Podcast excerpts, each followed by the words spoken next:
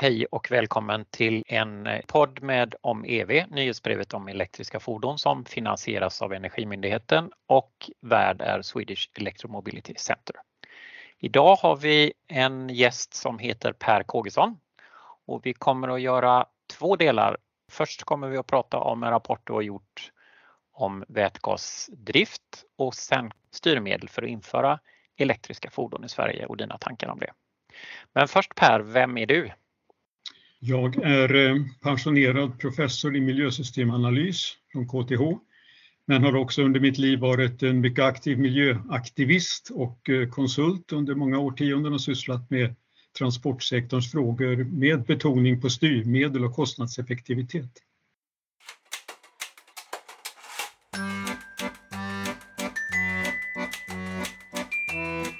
Och den här rapporten som vi nu ska prata om, som heter Vätgasens roll för tunga transporter.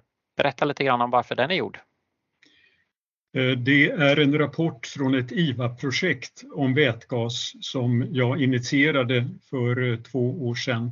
Jag är ledamot av IVA.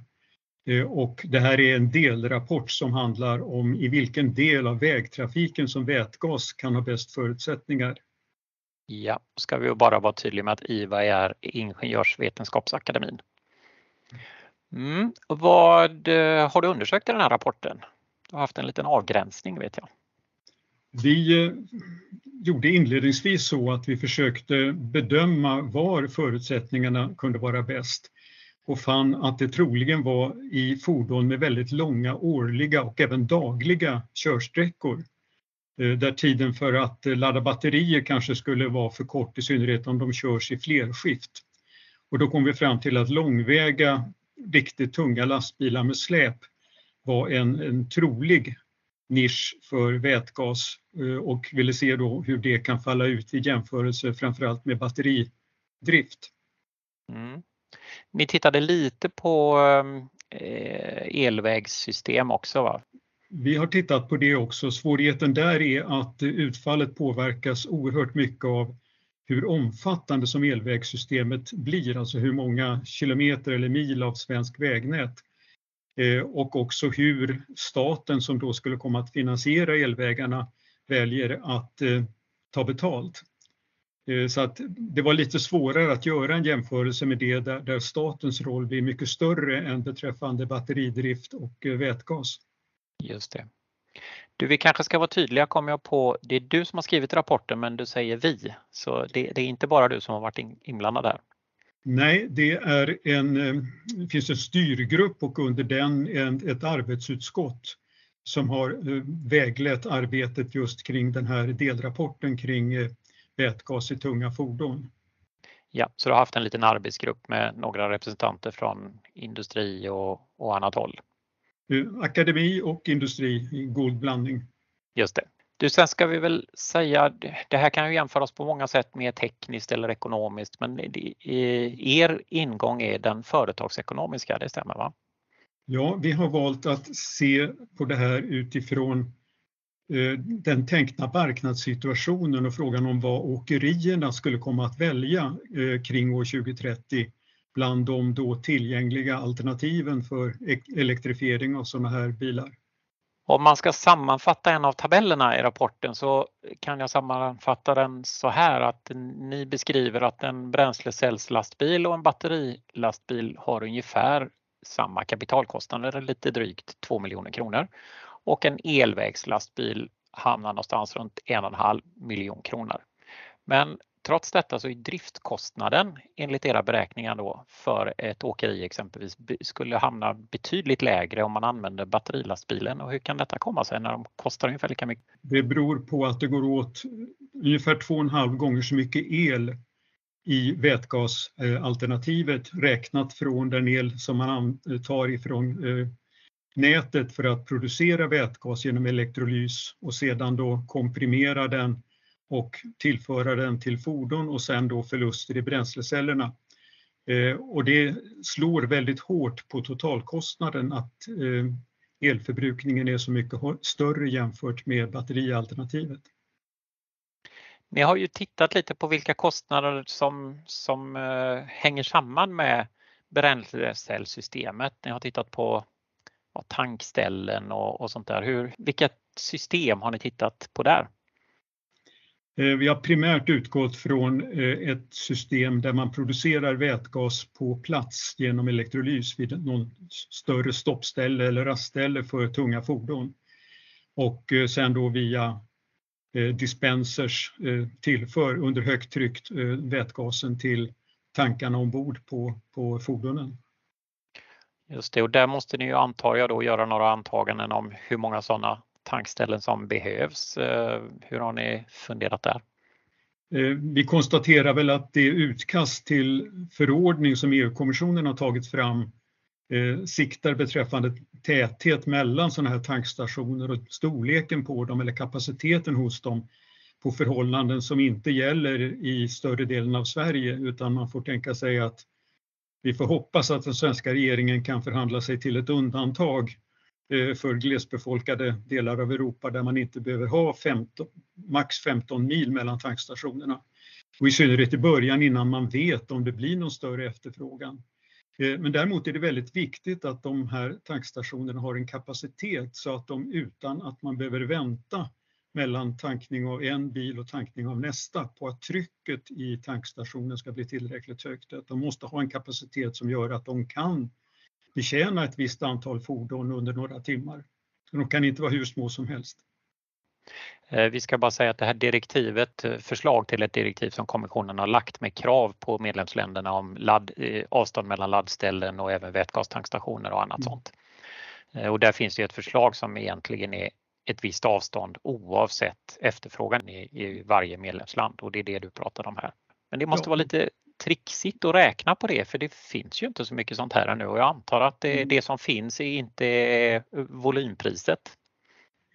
Nej, vi har ju tvingats att göra antaganden om kostnadsläget 2030, och det har vi gjort baserat på internationell litteratur, så det finns massor med referenser i en bakgrundsrapport som man kan ladda ner på nätet. Men det finns fortfarande en osäkerhet om hur verkningsgraden i elektrolys och bränsleceller utvecklas, vilket elpris som kommer att gälla. Och vi har gjort en egen känslighetsanalys som publiceras i rapporten, men dessutom så finns det en Excel-fil som man kan ladda ner från IVAs hemsida och själv mata in sina egna antaganden om man tror att vi har gjort felaktiga bedömningar, och sen ser då hur det slår på utfallet.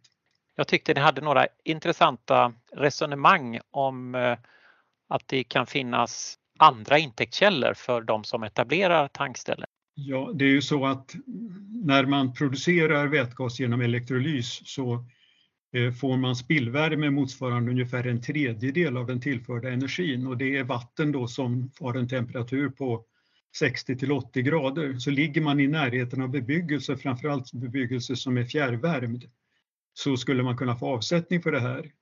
Men det går ju inte ute på en liten tankstation någonstans på vischan. Sen blir det också syrgas, ungefär 8 gånger mer syrgas än vätgas när man splittrar vatten. Och syrgas är ju användbart inom industrin och i viss mån inom sjukvården, men det är ju inte några jättelika volymer. Så skulle vätgasproduktion i Sverige bli vanligt förekommande, då tänker jag inte speciellt på transportsektorn utan på de här stora industriprojekten, så kommer vi ha ett mycket stort överskott av syrgas, och då kommer ju inte alla att kunna sälja sin syrgas. Så de här externa nyttorna är ingen kioskvältare i sig. Det har ingen jättestor kalkyl för de som bygger ut infrastrukturen, men det kan ge en viss intäkt i speciella fall. Är det rätt uppfattat? Det kan tillföra kanske i storleksordningen 5-7% av den totala kostnaden, förutsatt att man ligger på rätt plats. Okej, då har vi pratat lite om kostnader, och den stora nackdelen företagsekonomiskt sett enligt ert sätt att räkna med bränslecellsdrivna lastbilar är att man måste köpa mycket mer el.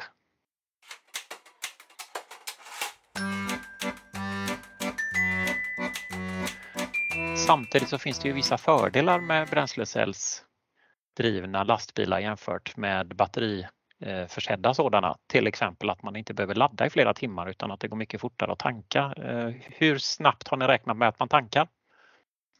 Vi räknar med att man har ett tryck som gör det möjligt att tanka fullt på ungefär en kvart för ett riktigt stort fordon. Ja, och det ligger ju i nivå med vad det tar att tanka en vanlig diesellastbil idag, kan jag tänka mig. Alltså det är samma storleksordning. Ungefär samma. Och då tänker man ju, oj, jämfört med en lastbil som är proppad med batterier där man laddar timmavis, så måste det här vara en ganska stark konkurrensfördel på sikt. Men det där har ni problematiserat lite grann, och det har att göra med hur man laddar en sån här. Så hur tänkte ni där?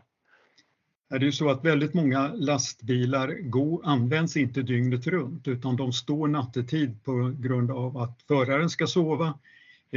Och de står också dagtid för att man ska uppfylla kraven i arbetstidsbestämmelserna. Och om man då långsamladdar i depå under natten, så kan man tillföra merparten av den el som behövs till batteriets nästa dag. Och man kan dessutom då komplettera med snabbladdning under till exempel en lunchvila eller lunchstopp. Och det här gör att bilar som används på det sättet inte har någon påtaglig fördel av att tanka snabbt jämfört med att ladda. Medan däremot fordon som går i flerskift, så långa dagliga körsträckor där det egentligen inte finns tid för långsamladdning, där har vätgasalternativet en klar fördel. Det finns ju ytterligare fördelar för vissa specialfordon som kräver väldigt mycket kraft. Det kan vara en del sop- eller renhållningsfordon, det kan vara kyl- och frysvaror till exempel som fraktas i bilar, och där kraftbehovet är mycket större än för själva framdriften av bilen. Just det. Ja, det är ju en fördel. Den andra fördelen som man tycker är uppenbar, alltså det som talar till bränslecellslastbilens fördel, är ju att man inte behöver köra runt med lika mycket tunga batterier. Och där har ni jämfört lite hur stora viktskillnaderna är och vad det här skulle kunna innebära för lastkapacitet. Så. Där kan man konstatera att med dagens batterier så är det nog en skillnad på omkring 5 ton per fordon jämfört med vätgas. Men sen kommer det ganska sannolikt att bli så att batterierna blir allt mer energitäta och väger mindre per kilowattimme kapacitet. Så att den här fördelen kommer att minska över tid och förmodligen åtminstone delvis vara borta redan 2030. Ja, så att det finns en fördel, men den kommer att sjunka gradvis, och 2030, det är väl då man rimligen tänker sig att det är först då som det här kommer att märkas på vägarna. Om det kommer att bli en högre andel vätgaslastbilar, så är det ju inte om 2 år utan kanske snarare om 8-10 år då. Jag antar väl att volymerna kommer att öka någon gång i slutet på 20-talet, så att det är först någonstans där kring 2030 som man på riktigt börjar se de här riktigt tunga bilarna. Det kommer nog ellastbilar snabbare för distributionstrafik i tätorter, men de här riktigt stora fordonen för långväga trafik kommer nog inte att introduceras förrän om 5, 6, 7 år. Just det, så den viktfördel som bränslecellslastbilarna har ska inte beräknas utifrån dagens viktskillnader utan i den här framtiden, och då tror jag att det är betydligt lägre. Ja, dessutom bör man komma ihåg att fördelen är ju störst för fordon som kör tung last där det finns en viktbegränsning, medan de som kör så kallat volymgods lider ju inte på samma sätt av att batterierna tar en del av den tillåtna totalvikten. Och volymgods står för en ganska stor del av det totala trafikarbetet. Det gör det.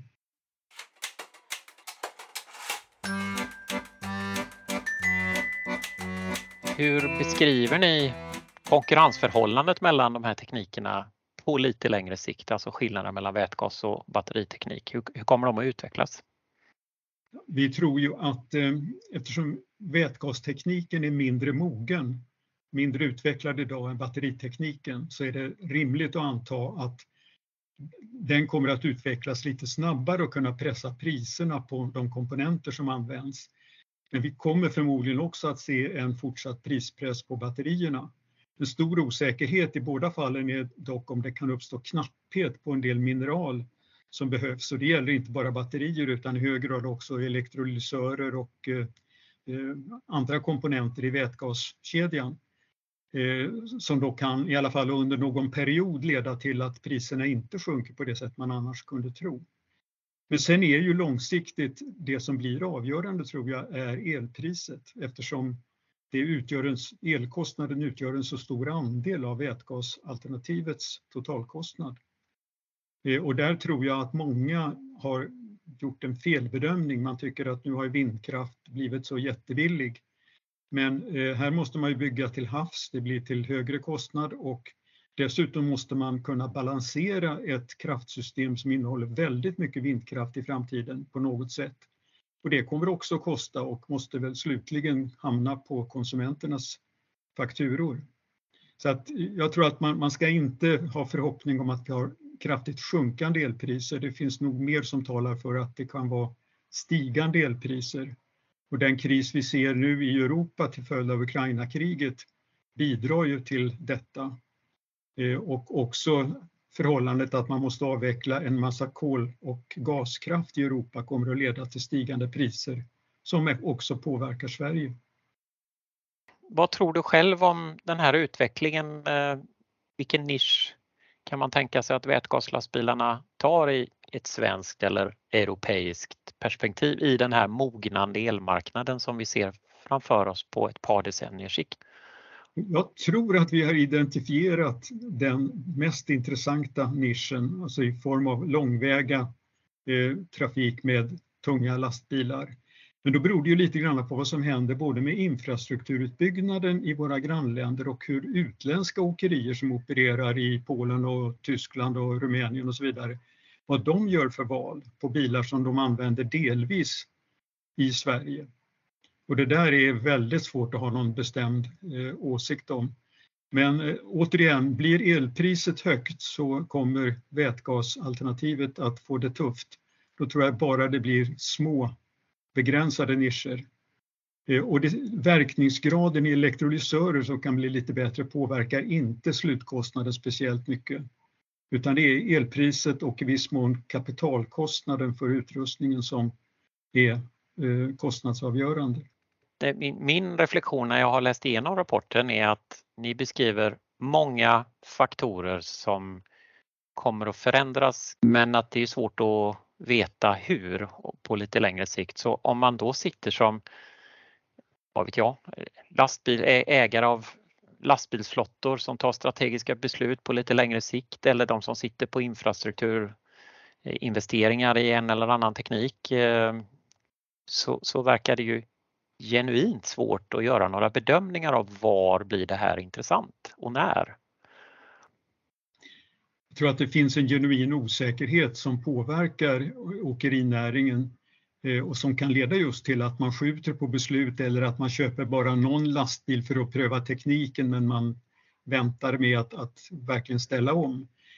Och ett problem i sammanhanget är ju att det är väldigt osäkert hur den eldrivna trafiken kommer att beskattas långsiktigt.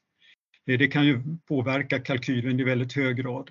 Ett problem i det sammanhanget är att vätgas som används i bränsleceller är obeskattat, medan el som tillförs batterier är föremål för en av Europas högsta energiskatter i Sverige. Och det snedvrider ju konkurrensen mellan de två koncepten till vätgasens fördel, trots att den är mycket mera än elkrävande. Det borde ju inte vara så. Och jag tror att åkerierna måste få tydliga besked från politiken om hur skattevillkoren kommer att se ut om 5 och 10 år. För att sen näringen ska kunna sätta ner foten och bestämma sig för vilka alternativ de vill välja eller vilken kombination av alternativen.